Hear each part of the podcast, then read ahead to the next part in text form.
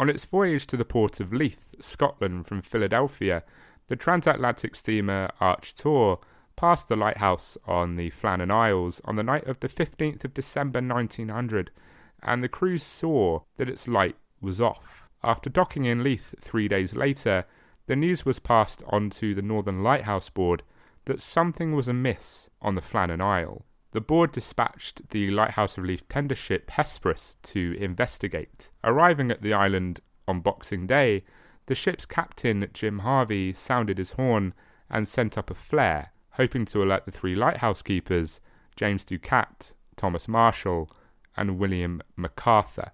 However, there was no response. Disembarking from the Hesperus and reaching the lighthouse compound, Moore noticed that the clock on the kitchen wall had stopped. A table was set for a meal that had never been eaten, and a chair had been toppled over. A canary in a cage was the only sign of life, and the three keepers were nowhere to be found.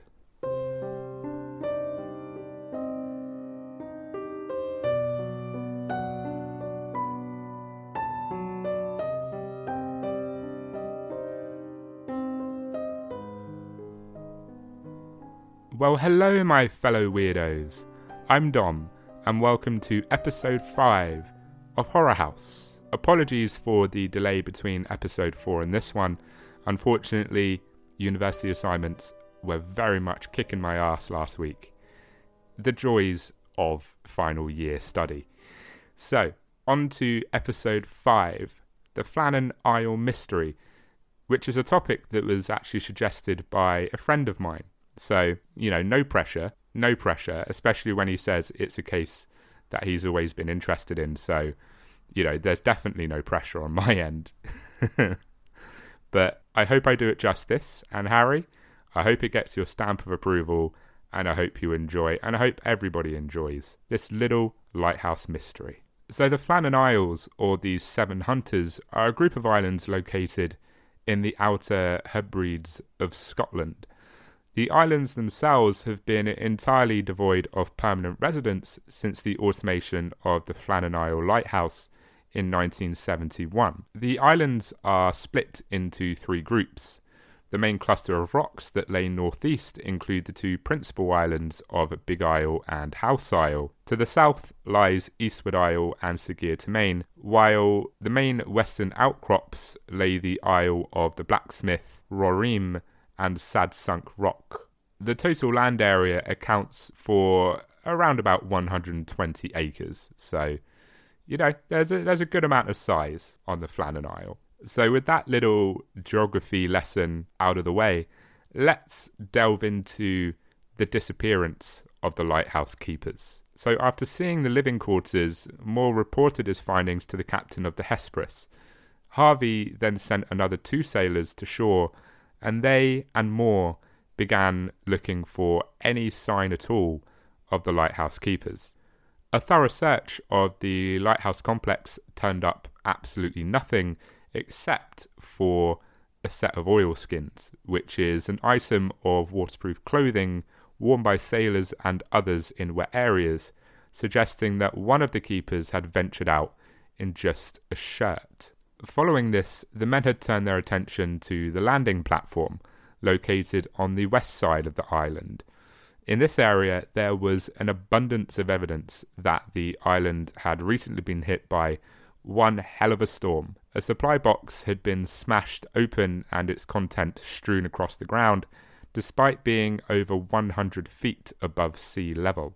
Iron railings on the side of a path had been twisted and bent. Part of a railway track had been torn from its concrete moorings, and a rock weighing over a ton had been displaced. Turf had also been ripped from the top of the cliffs, which were 200 feet above sea level. There were, however, no sign of the lighthouse keepers. These clues only led to more questions. Why would one of the keepers go out and leave his coat? And considering the rules forbade it, due to always needing someone to man the post, why would all three men leave together? In a telegram sent by Harvey to the Northern Lighthouse Board, he stated that, poor fellows, they must have been blown over the cliffs or drowned trying to secure a crane or something like that. Harvey left Moore and the three other sailors behind to tend to the light and carry on the search. They scoured the islands for the missing men, but they came up completely empty. The board's superintendent, Robert Muirhead, arrived on the island on December the 29th and started his own investigation. Examining the oilskin that had been left, Robert concluded that it belonged to MacArthur.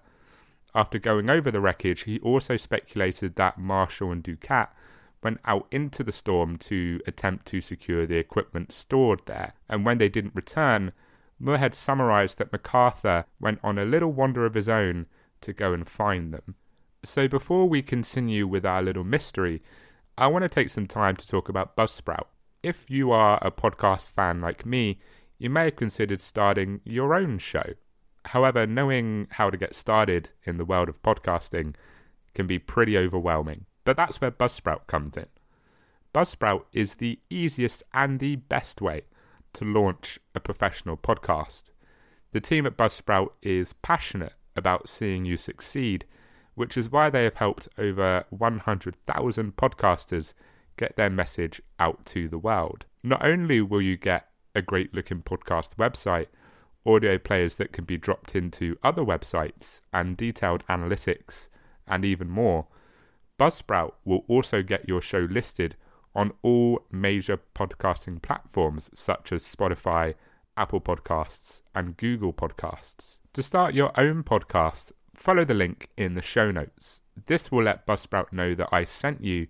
We'll also bag you a $20 Amazon gift card, which, I mean, who doesn't love an Amazon gift card if you sign up to a paid plan and helps support my show.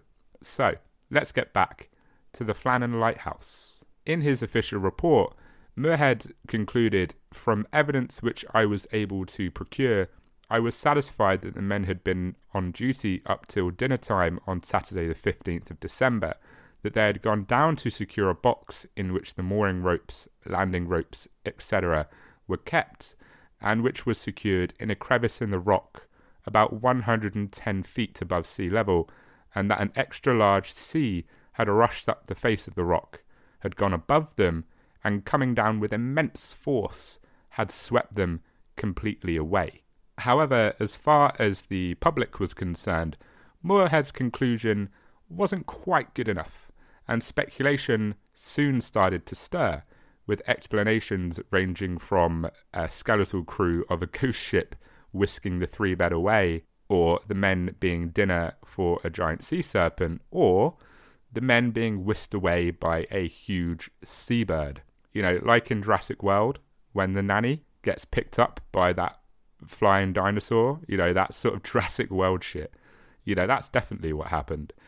Um, one theory had the men leave the island to escape debts, and another had them being kidnapped by foreign spies. More doubt was cast with the emergence of a logbook containing several head scratching entries between the 12th and the 15th of December. In one entry, Marshall, Marshall is supposed to have written that a huge storm had hit the island and stated that Ducat was unusually quiet, and MacArthur, a big burly dude who wasn't much for sensitivity, was weeping.